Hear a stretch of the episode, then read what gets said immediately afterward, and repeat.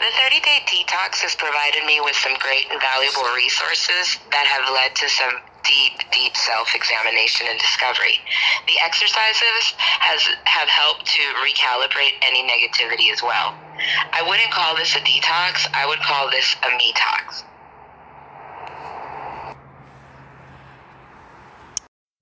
Yes, I'm so proud of my client from Texas. You heard her. She said it's not a detox from your ex, it is a me tox, which, as it should be, it's time to focus on yourself. So, you know, either way, you, you get over your ex or you get your ex back when you focus on yourself and when you have some consulting, me, Miss Self Love.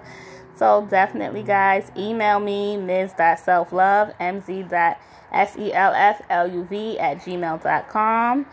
Hit me up on the gram, mz.selfluv. My Facebook like page is the same thing. TikTok, Snapchat, and just get in contact with me about the breakup consulting. It's still quarantine prices, 75% off.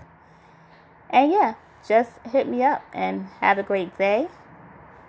And happy Mother's Day.